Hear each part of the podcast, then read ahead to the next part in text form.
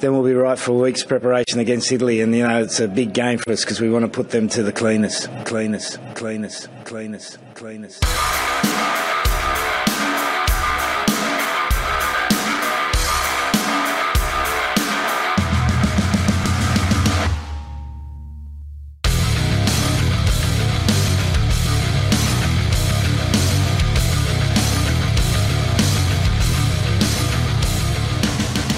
Hello and welcome to the latest episode of Rallon's Recap. Today I'm joined by rugby writer Charlie Morgan from The Telegraph.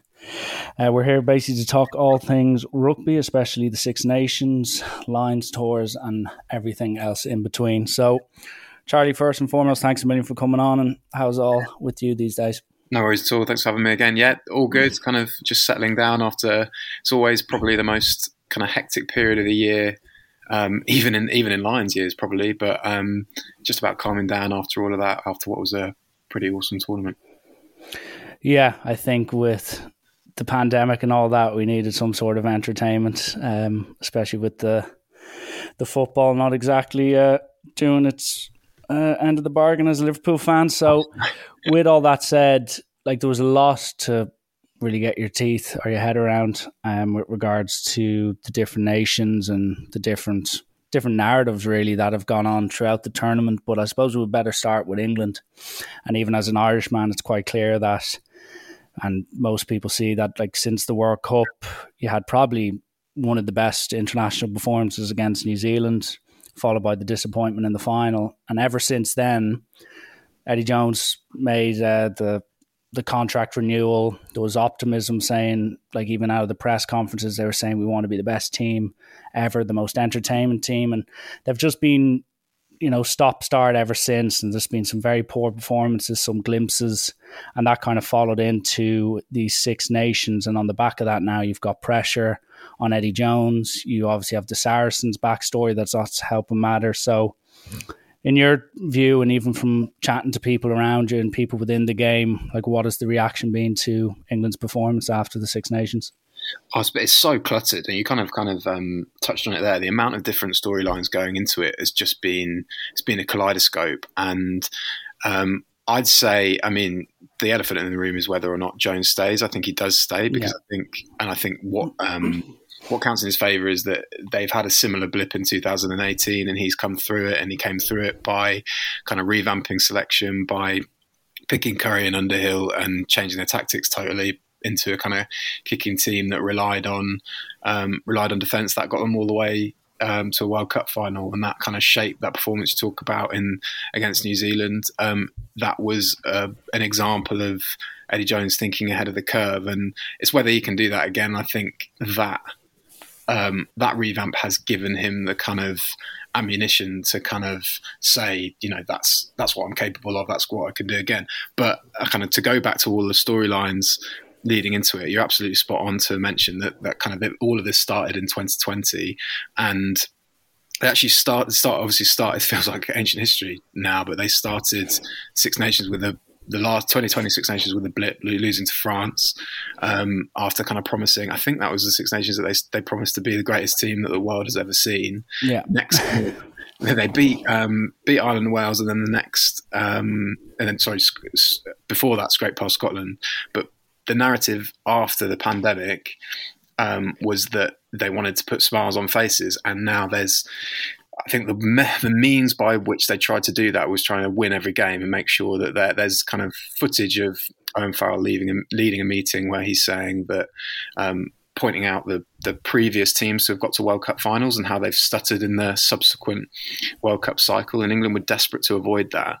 And how they tried to avoid that was just this kind of really hard nosed, really kick heavy game plan. And the kind of the, so the warning signs were there in that they prioritize winning over everything else. It seems, yeah, and that whereas. And you know, there's a bit of hindsight bias um, in how Wales went about it. Obviously, now given how the Six Nations turned out, but they sort of went the other way, um, partly kind of forced through injuries and things like that. Um, and they've come out of it kind of. They've certainly moved their game on, and they're they're attacking.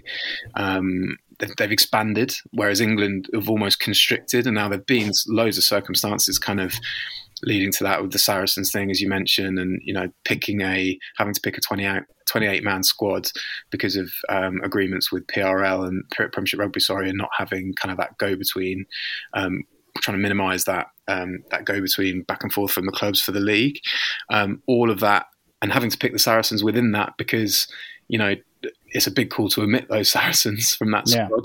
Yeah. Um, so all of it was a kind of perfect storm. Really, add in things like Eddie Jones not being there for that one of the weeks before the Scotland game because Matt Proudfoot, who was also not there, uh, tested positive for coronavirus. Kind of a perfect storm. Um, and I would hope that um, they would, you know, the powers that be at the RFU would take all of that into account. He's still got the players backing for sure. Um, well, it seems certainly from what those players are saying publicly. Um, I think to get the public um, back on side because I feel I feel like in, in he certainly lost um, portions of the fan base. Whether it's, it's, certainly the loud the loud kind of whether, whether it's a minority or not, I don't know. He certainly lost lost a lot of voices within that fan base, and that can be um, brought back on side by things like you know putting faith in a new scrum half. I think they need to refresh there. I think they need to look at options in the back row and in midfield and, and, at fullback as well. So it's all the way down that spine, which is why why it's been so problematic, really. Mm. And like that is one of the big. Well, I say if you look at most fans or you look at social media, the big thing is he's not picking quote unquote the right players or the on form players and I remember a few years ago, I had Alex Goode on. He had just been European Player of the Year, and he wasn't getting a sniff in, even though everyone in the club game and European game were saying, "How on earth is he not playing?" Mm. And then you flip that to even current affairs, where you've got someone like Sam Simmonds. Yeah. You even have Smith at Harlequins playing really, really well.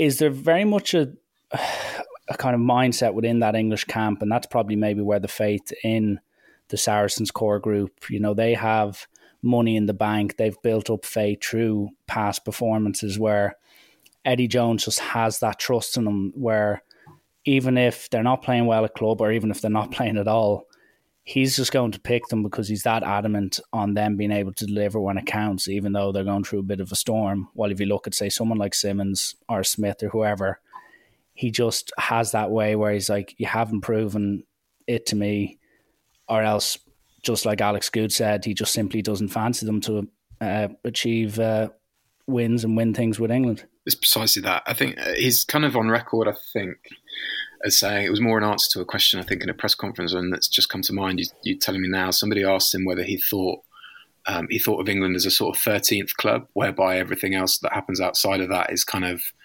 is white noise in a way. And I think that's that's something that really frustrates fans because they see every week. It's almost like what the what's the Premiership for? And that um, European Player of the Year gong, it's kind of a real poison chalice because even um, sort of before Alex and before Sam, you had Steffon Armitage who was tearing yeah. tearing up um, trees for too long and wasn't getting a wasn't getting a look in because of the um, foreign players rule. Um, it's difficult. It's kind of it's a double edged sword having all of these players and all of these clubs within your player pool to pick from because every week somebody's going to have done brilliantly in the Premiership, and there's going to be a narrative and a buzz um, among a kind of very prominent media set. Um, but it is it is um, very much a hallmark of Jones's tenure, whereas someone like Stuart Lancaster had was very um, was very respectful of the the age grade system in, in, in England and also the how the react the kind of how that worked in relation to the to the clubs. Jones has come come at it obviously as an outsider and it's and has very much been in, unapologetic in that he he feels that Premiership performances there isn't necessarily a correlation between them and, and the ability to to perform at test level, and that what that's brought is kind of is quite a big churn of players that have come into the come into the squad that he's had a look at and then discarded. And someone like Sam Simmonds, so that they're kind of should, we should kind of highlight at this point that England England lost. You know, nobody nobody's heart's bleeding for England as far as kind of player resources. But on the verge of the tournament, they lost um, Marler, Launchbury, and Underhill, who are three kind of very influential yeah. forwards, which kind of dented them a little bit. Um, and that was, you know, that was enough for Scotland to get past them. Um, however, you know, when you, when you look at someone like Sam Simmonds, to pick him. He's he's one of the ones that's had a had a go at international rugby and it didn't really quite work out for him. Jones is on record as saying that we'd have to kind of move around our pack and play a little bit differently with him there. You'd probably have to when he plays for Exeter. Sam Simmonds has Dave Ewers doing a huge amount of work. A lot often they pick another kind of a huge guy in Jannes Kirsten at, at, seven, and that works really well for Sam Simmonds. That frees him up to do what he's really good at. Um, someone like so you can kind of understand how um, he might stay on the outer because Jones would have to revamp the whole back row to and probably the back five of the pack to, to include him. Someone like Marcus Smith, I feel, is a little bit different in that he could slot into a role that someone like George Ford is playing and really refresh things. And he's looked, he, and, and this the other kind of confusing thing is that Jones has picked him as an, he was a kind of the original apprentice um, when yeah. he was turned up, and then uh, for for reasons that we're not really sure of seems to be totally out of the picture. That he picked there was a shadow squad which was for players um, was a kind of a group of players below um, below the Six Nations squad who were on the same testing schedules as the first team, and there were two other scrum half, uh, sorry, two other fly halves, Jacob Umaga and Charlie Atkinson, um, who were seemingly above Smith and Joe Simmonds in that. So it's very confusing. But and then you throw in the other kind of curveball is that Jones has given out, um, I think it's 11 Test debuts since the World Cup now. So he has had a look at some some new players, and, including included in that are people like Jack Willis and Max Malins, who you'd expect if they settle to be 50 cap players. So he, it's it's difficult. You, he can never. There's a lot of people to keep happy in England, and um, a lot of kind of stakeholders to use that horrible phrase. So it's it's tough for him. It is a tough job.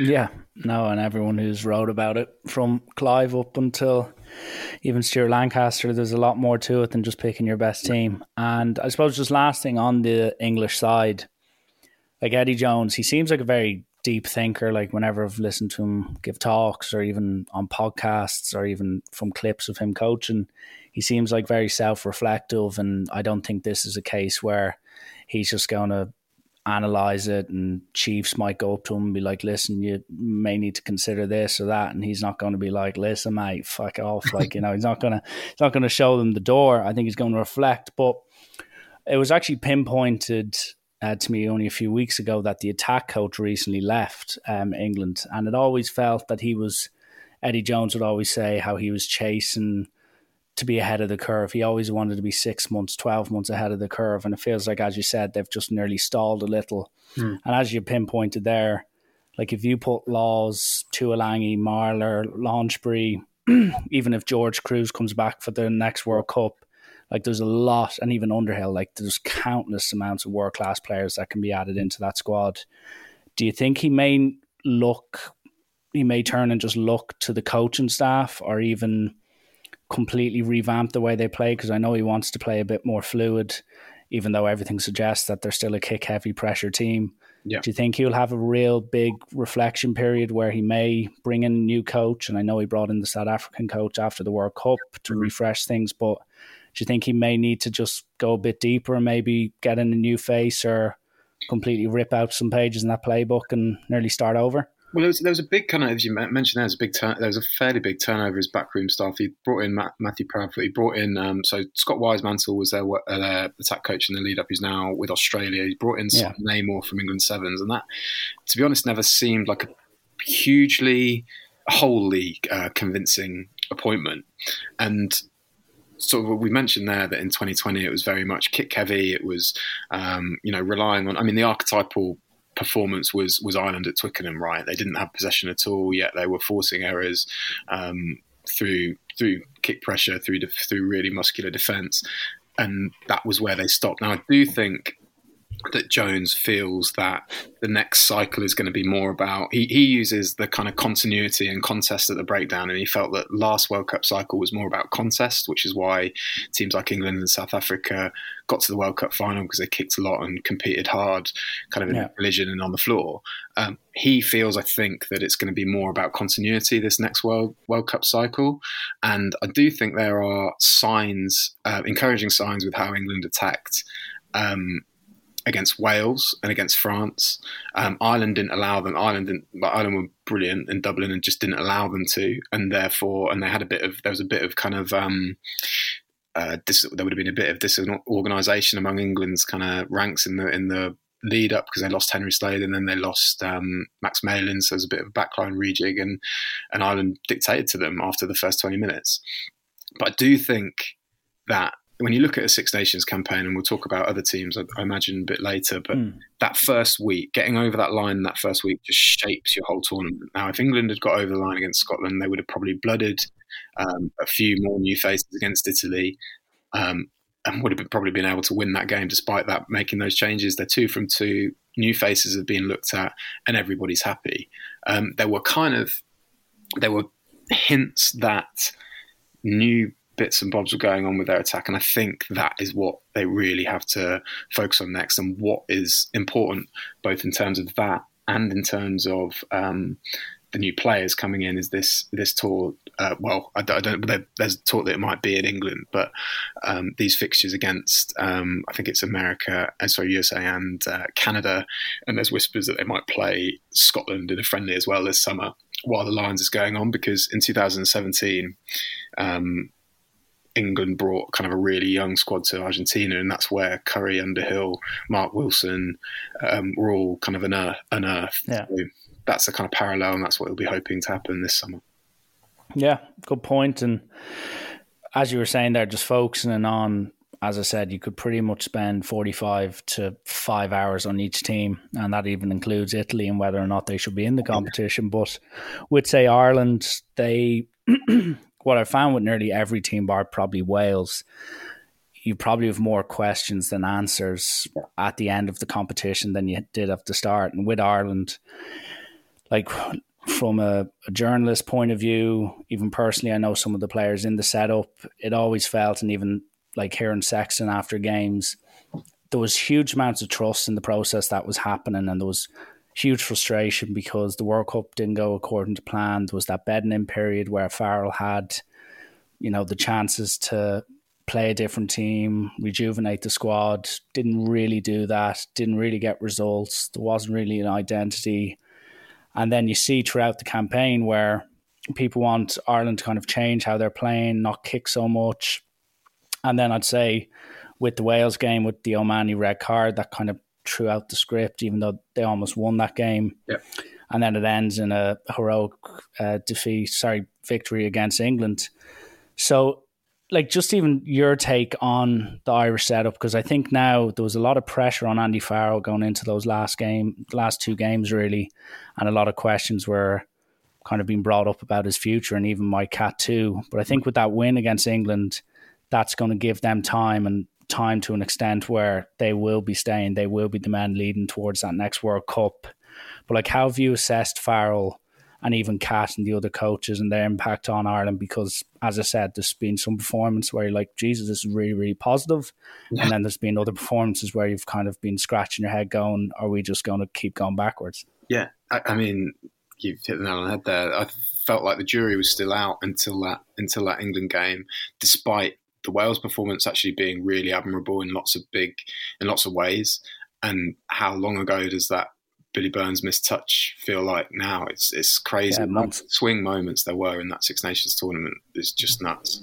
Um, the build up to, um, I always always feel like England Ireland games, especially, are kind of uh, won and lost on.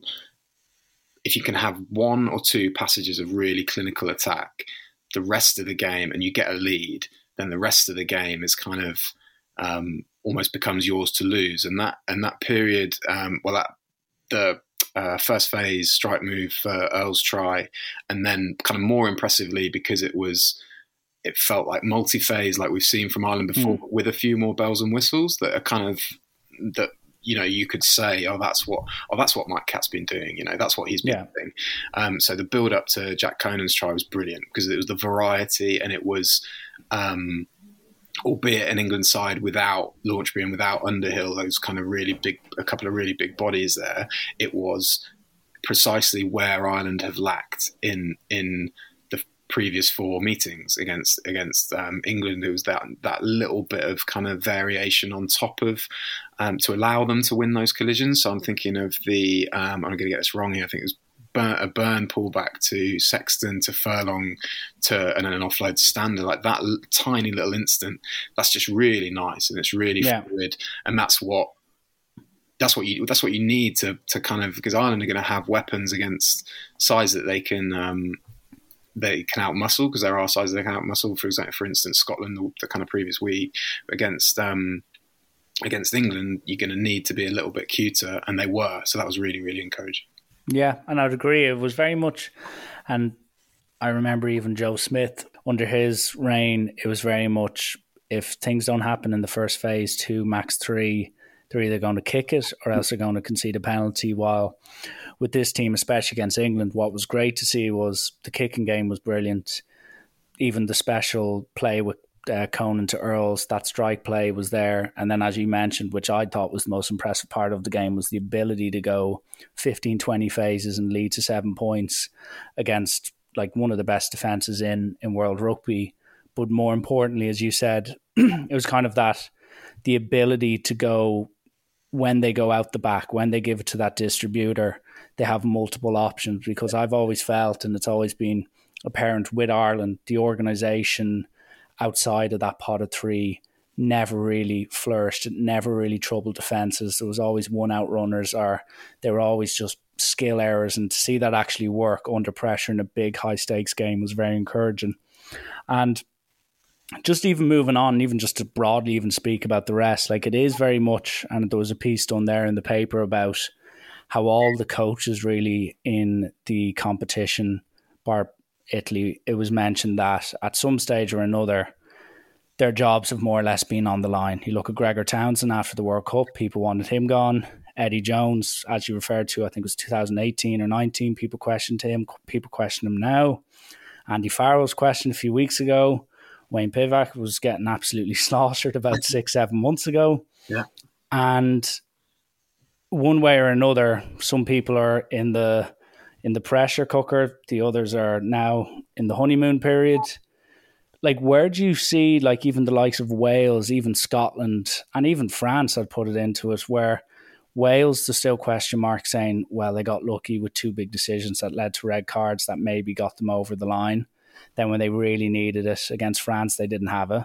Then when you talk about France, you go, well, they didn't have it against England and Twickenham, and then they also blew it against Scotland, mm. and then also vice versa with Scotland. When they finally had a bit of pressure on them, they lost against Wales, lost against Ireland, and then ultimately bounced back with a great win away to France, and obviously with the the first win against England. So, like, it's a very much a not even a sticker twist uh, period for all these teams, but like a really pivotal moment for pretty much those big five nations.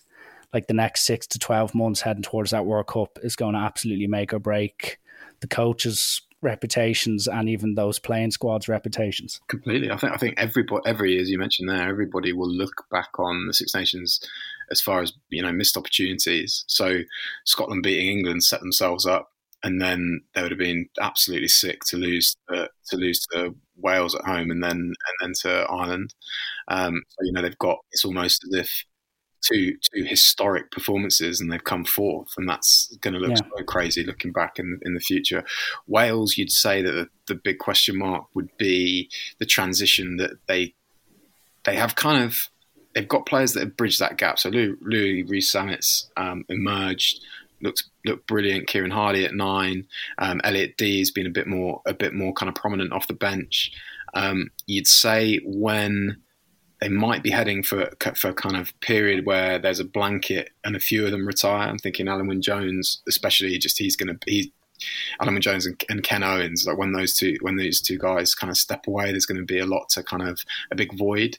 France is kind of again they flattering to deceive a bit because they look they just look like they have all the weapons, and not only that they have a sound kind of strategy to go off as well. You know they're patient with their kicking game and their you know their, their defense is coached by Shaun Edwards, so they've got those fundamentals and then everything else on top of that, and yet still.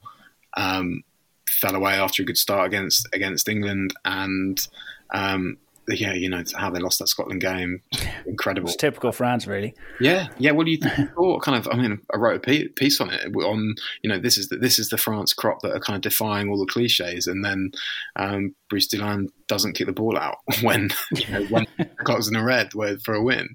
Um, it's nuts. So you know, it's um, yeah, as you say, kind of missed opportunities, still question marks, and it's whether or not you know it's how much you kind of um, I think I think the kind of whole notion. I think we've probably spoken about this on on the pod before. How the notion of a World Cup cycle, four year cycle, is kind of a bit skewed now because South Africa just they won it in two years with a kind yeah. of year cycle, one year cycle. Sorry.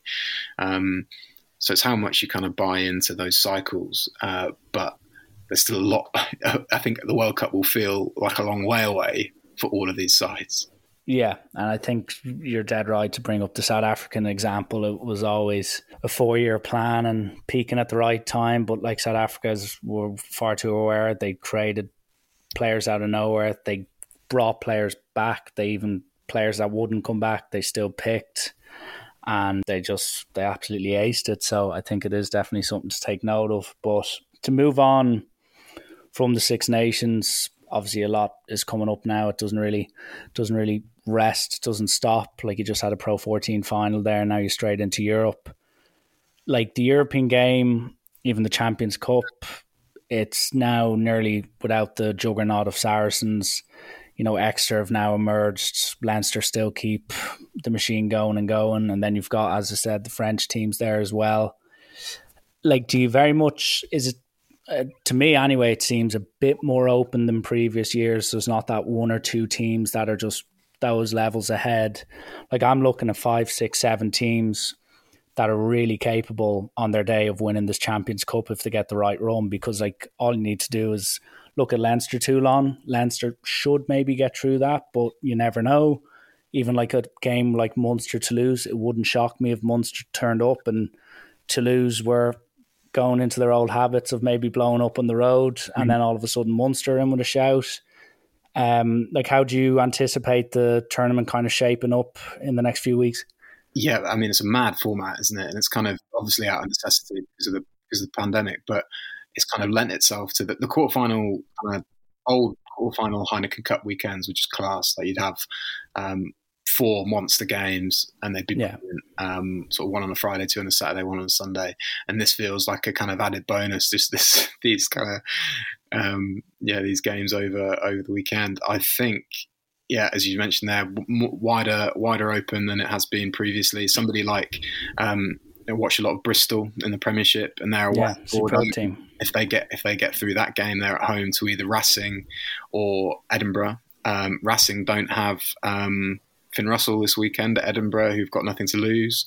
Um, we've got a few of Scotland's heroes, kind of in the Hamish Watson and uh, van der Merwe. So, um, and Richard Cockerill licking his lips. Yeah, yeah, and just and, and just and will be, you know, the archetypal underdog of a coach. So, yeah.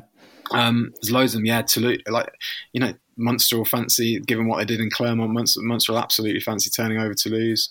Um, I think we're set for there's a potential Exeter Leinster quarter, isn't there? Yeah, it's quite cool. Um, which kind of feels unfair that Leinster have got to go away in a in a quarter final. You know, despite despite what having done what they've done, um, it's all it's all nuts. But yeah, I mean, the, the craziest thing from a kind of Premiership point of view is that Sale lost both of their first two games and are through and are away to Scarlets, which no, dis- no disrespect to Scarlets isn't the most intimidating Taunton, yeah. And um, you know, Sale have got Sale have got guys like uh, Lou Jager, Faf de Klerk. Um, you know, anything could happen. They'll have Tom Curry back. Uh, it's crazy. It's great fun though. Yeah, no, I'm certainly looking forward to it, and I think like it will lead on to the next topic, which will obviously be the hopeful summer tour of uh, the Line series, but. I do feel, especially now, like the Six Nations is a huge like it's basically the audition for the Lions for a lot of people. Maybe not so much the Saracens guys who will be, as I said, togging out against Richmond and whatnot on a weekly basis from here on in. But like, do you feel like this is just a really big period for some individuals? Like, I know with the Six Nations, you'd argue someone like Sexton has cemented himself on the plane, But then, say if he had a few poor games in Europe or a few injuries, would people question that? And then vice versa. I know Finn Russell's not available, but say they win their next game and he starts tearing it up for us, and does he come back into the conversation? Do you feel like this is really because I think Stuart Barnes wrote about it, or one of the English writers spoke that this is really now the opportunity for some of the guys on the on the peripheral of the squad or even those uncertain of their place on the plane. This is really the opportunity now to get in Warren Gatland's eyes. Yeah, I think I don't know.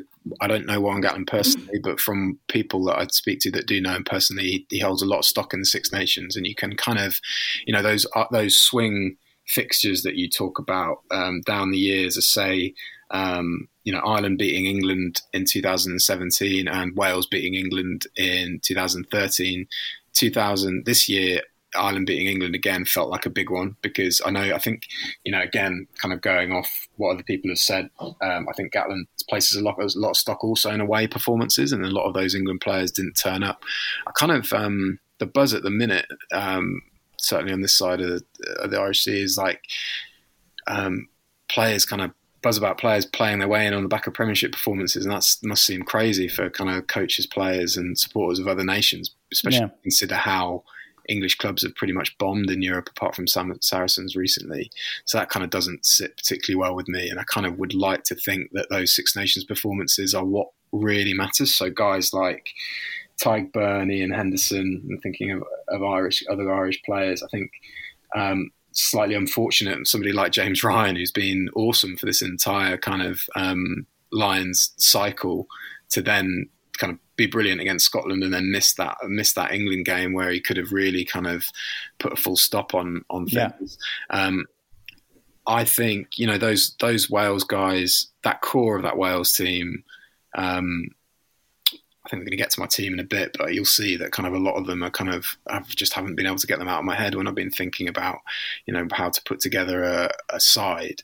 Um, I think maybe, I mean, I was at I was at um, Bath, Exeter, and so and so was Gatland, and the chat was that he was um, looking at Sam Simmonds, who was brilliant that day, but also mm. that he was going to give players like um, Marcus Smith and Joe Simmonds, the two young English tens, a go. And I think he would, um, you know, there's a mischievous side to Gatland, isn't there? And I think he'd be quite, um, he'd quite enjoy the irony of picking somebody like that for the Lions. You know, somebody he picked. Um, Jamie George wasn't started starting for um, wasn't starting for England um, until he was starting for the Lions and the Gatland. So that he like he likes that sort of storylines. But I'd really like to think that um, I think so, somebody kind of when you're thinking of bolters, somebody like uh, Ryan Baird, given the way that uh, Tom Croft emerged in in South Africa yeah. in 2009, I think big performances from him, you know, in Europe could really count for a lot because. Um, that's kind of the, the next run down, and for whatever reason, you know, with more established guys ahead of him in, in the Test reckoning, you know, although he's in the Test reckoning, he's not starting and not influencing games, whereas he could for Leinster. So um, those sort of names could could maybe come come to the top of his thinking. But I think that Six Nations, given how small the margins were between the sides, I think the individual performances throughout the tournament will have really kind of shaped his shaped his thinking and shaped his squad.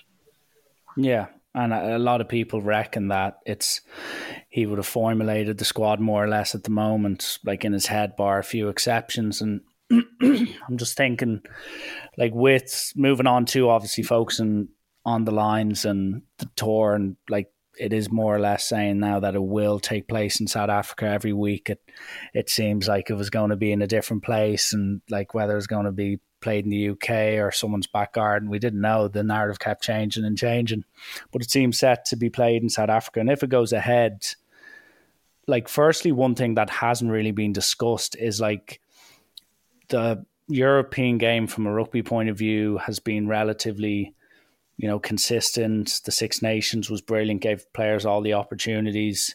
Like, bar maybe the Saracens uh, disaster. Well, for maybe Saracens, it's yep. a disaster. For the rest, it's a it's a bonus. But like from a South African playing point of view, and I even had Malcolm Marks on the podcast about I'd say eight, nine, ten months ago, and he was saying how one of the toughest things is is they had such a big, colossal just buy in towards the World Cup, and there was a huge emotional attachment to it, and they want to now basically do that all over again for the Lions tour. But the issue is they've less time.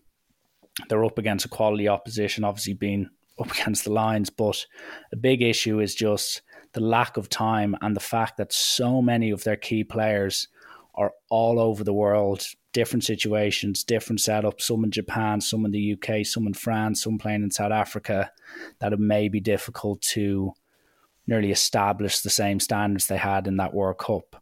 Oh yeah, so I mean, it's a, it's a huge logistical challenge, isn't it? I think that the so the key guy in all of this, and ironically, he's an ex Saracen, is so um, one of the, one of the kind of um, alongside Rassie Erasmus, there was Aled Walters, who was the strength and conditioning kind of lead for the boxing in the world in the lead to the World Cup. He's left. He's gone to Leicester Tigers, but what he was what he said looking back at the campaign was that how, as you say, he needed to be across where all these guys were playing and be across kind of what they needed to do as far as fitness when they came back in all together. And they had that yeah. time together, which they probably won't get ahead of the Lions, which they definitely won't get, ahead of the Lions. But um, Aled Walters has been replaced by um, Andy Edwards, who's um, Saracen's ex head of um, conditioning. You know, he's he's kind of credited as a really integral part of their success over the years. So he's a really really big figure. Now Rassie Erasmus, and I always pronounce his name wrong. Jack Nier. Nienaber.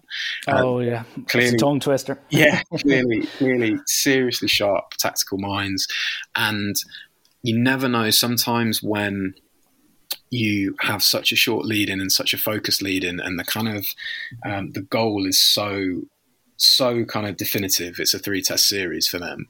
There will just be this really razor sharp focus on on as far as their tactics. They won't have time to expand anything um, from the World Cup, but they do. They're kind of with South Africa, when you've got players like Faf de Klerk, when you've got players like Cheslin Kolbe, the attack almost takes care of itself. They've got these freakish kind of um, freakish athletes, really intuitive rugby players, and so that that side of things, you know, you'd, you'd expect them to to manufacture opportunities and be and take a few of them. Now, they will they will re- also have a really really well drilled, really physical defense as well.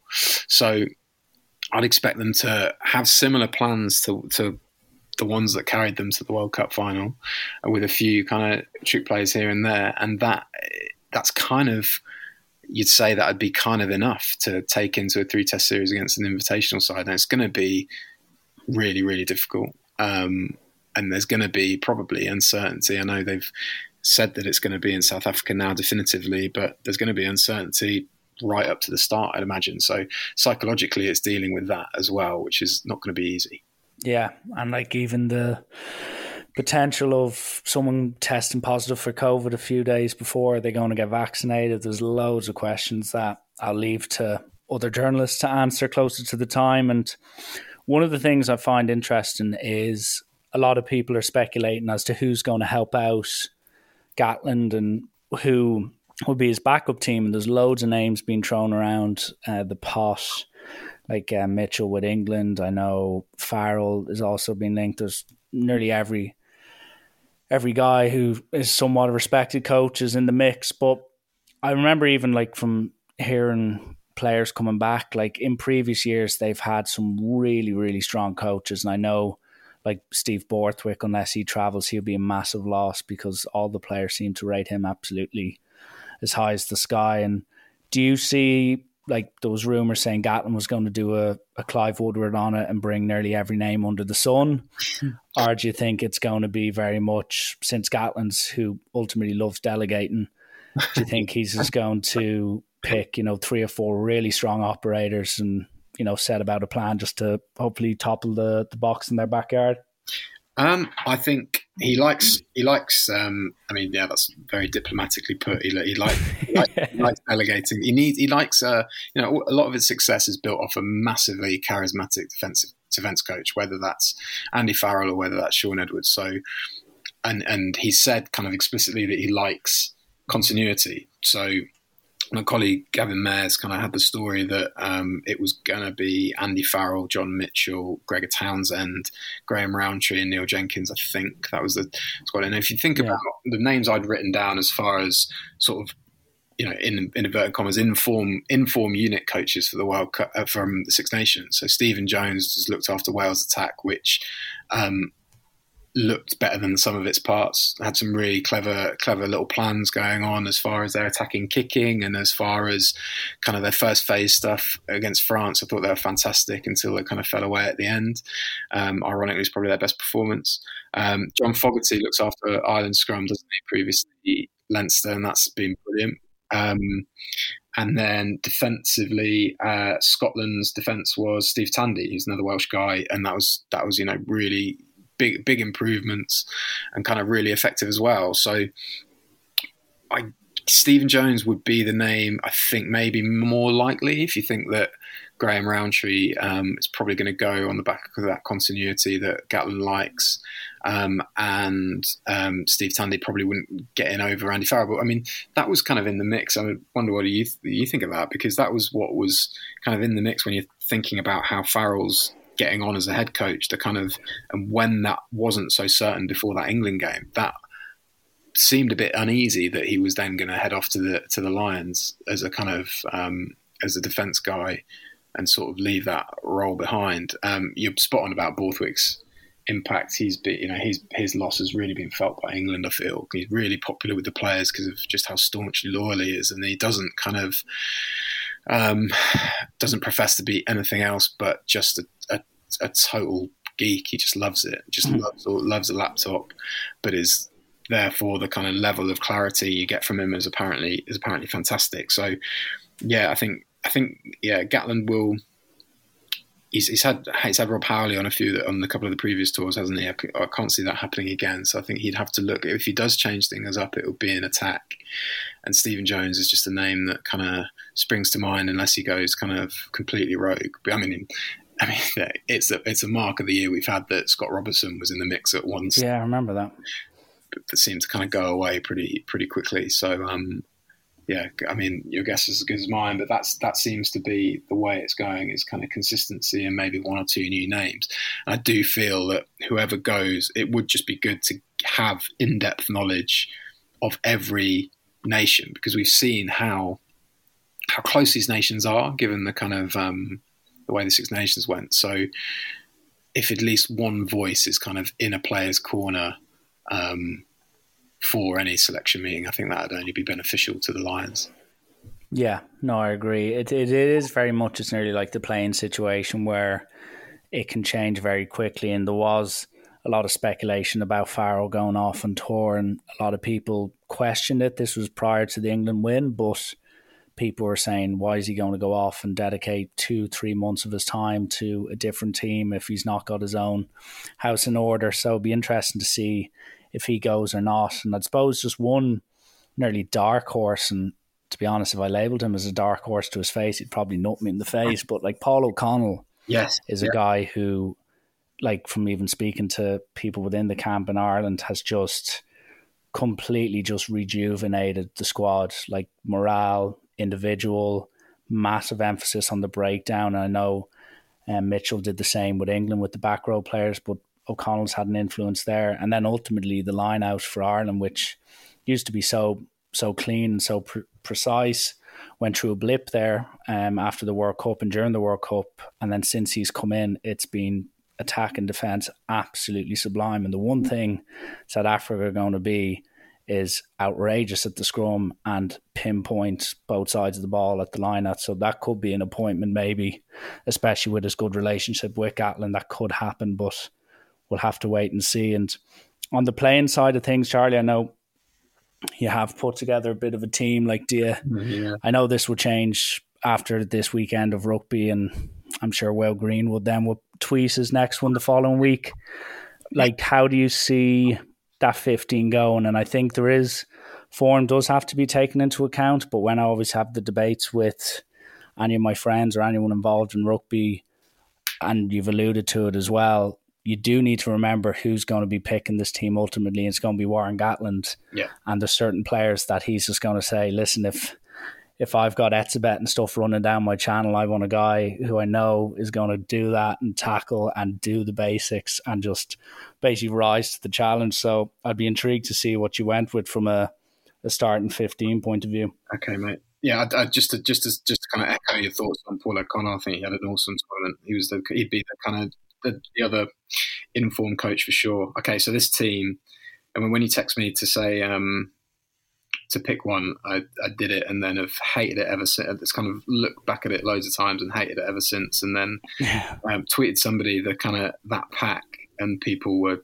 yeah, people were up in arms. I was getting text saying, asking why I'd left people out. So anyway, here we go. I haven't changed it. So I've gone Stuart Hogg 15, um, Rees-Zammit uh, 14, um, just over Anthony Watson.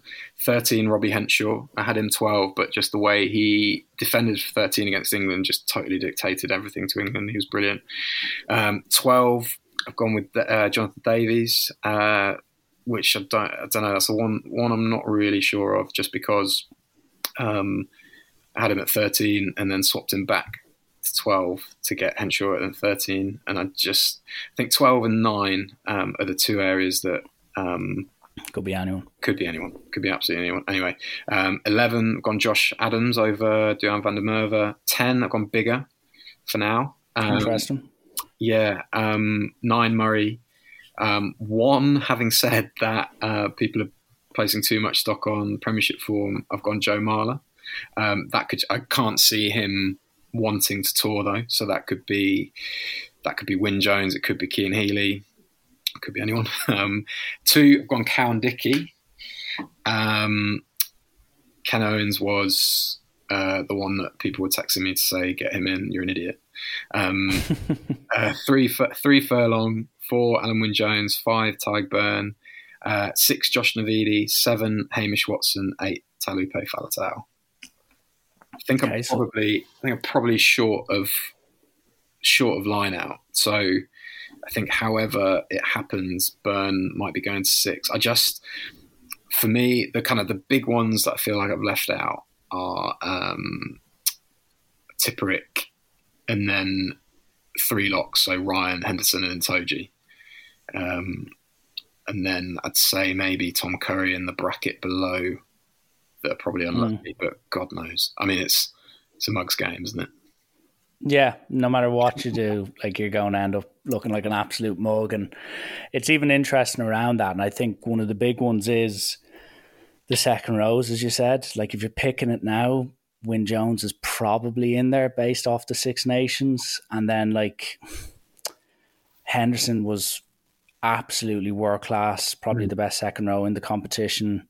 Tadhg Beirne then as well, close second. Yeah. But then, as you said, does that give you enough in the line out? Do you need someone like a Tipuric at six who's a very good line out operator? Does someone like O'Mahony come in? Yeah. You know, I don't think he should, but like, does that line out option need to, do you even consider maybe a Toje at six? And um, there are a huge amount. The one thing I would say, I don't, I think this has got another, and I'm not saying the guys I would just I would be surprised if I saw Cowan-Dickie yeah wearing that two jersey, mainly down to the fact, and I I've always been a massive fan of him. I still think, regardless of the dip with Saracens, I just think Jamie George, mm. everything about him screams line test starters. In his set piece is always absolutely spot on. Probably yeah. the best line out thrower in the business, and just even just his experience. Because the one thing that could happen based on the form is like if you say don't have a Wyn Jones in there, if you don't have some of these experienced guys, it could be quite a inexperienced pack, all things considered, based on previous years where you would have looked around and had the likes of Phil Vickery screaming at the beast or Paul O'Connell in the row or yeah. whoever in the back, of Jamie Heaslip at eight. You could find that one to eight, it could be just a mixture of all ages test cap experience. So it is it is fascinating. And I also think like if you're going on tens at the moment, I do agree with your ten pick. But it is it's nearly like who knows? It's yeah, it's if you're gonna tell Owen Farrell and Sexton that they're not gonna be starting at ten for the Lions or starting in the team, they're definitely gonna pipe up and try to do something about it. And one of my um one of my dark horses, which you mentioned, I do think I think Van der Merwe has got all the makings of a Warren Gatland yeah. winger. Yeah, and like he just he just scre- screams test line under Warren Gatland. He's big, he's strong, good kick chase. Like his error count, he does make a few knock ons the odd time, but like Jesus, if you're telling me Warren Gatland doesn't like a overgrown giant on the wing, you've got another thing coming. And then also another dark horse, and it may be too late for him. Uh, Manu Tuilagi, I heard he may be back what April, even yeah. May. If he could get a bit of form going, I know it's Sale. They'll have aspirations to make playoffs. Yeah, he could be another guy to be thrown in the mix because yeah. if you even watch him or even speak to anyone who plays him, he is he's enemy number one. You just simply don't want to Tuilagi lining up against you. But it is it is fascinating. In two weeks' time, sure, you could be called a genius, or you could be getting more trolls on Twitter saying this yeah. and that. So yeah, very much kind of you, you, can you can go out of your mind, can't you? Thinking about how do I balance a fictional back row that I'm never pick and stuff, and sort of having all those sorts of questions. But the coolest thing about the Lions are obviously, I mean, there's loads of cool things about the Lions, but the the bolters that come from left field to be in the squad, particularly, but I think even more interesting are the ones that become test lions on the tour and and how that selection. It's shorter this time only eight games but um, how that develops while they're out there and while they're together in training and you're spot on. I mean you look at some players and you forget that you know they've played you know, that they've had three three Lions test behind them. Some some have got more. Faletau has either either got five or six I think. Mm. um, yeah it's crazy but all uh, all good fun ahead yeah, it'd be fascinating. We may need to, if, if it gets confirmed, we may need to have a follow up about a week before so we can somewhat get our predictions on point. But no, Charlie, that's more or less it from me. I want to thank you again for coming on. I know it's been a, a busy few weeks, no doubt, and it's probably just going to be busy now from here on in with Europe playoffs and the Lions, which uh, I don't think we're going to complain too much about. But as always, very grateful you to come on and pass your wisdom on, and I'm sure the listeners will get great joy out of listening to both sides of uh, the Irish Sea going at it. Nice one, mate. Thanks for having me. No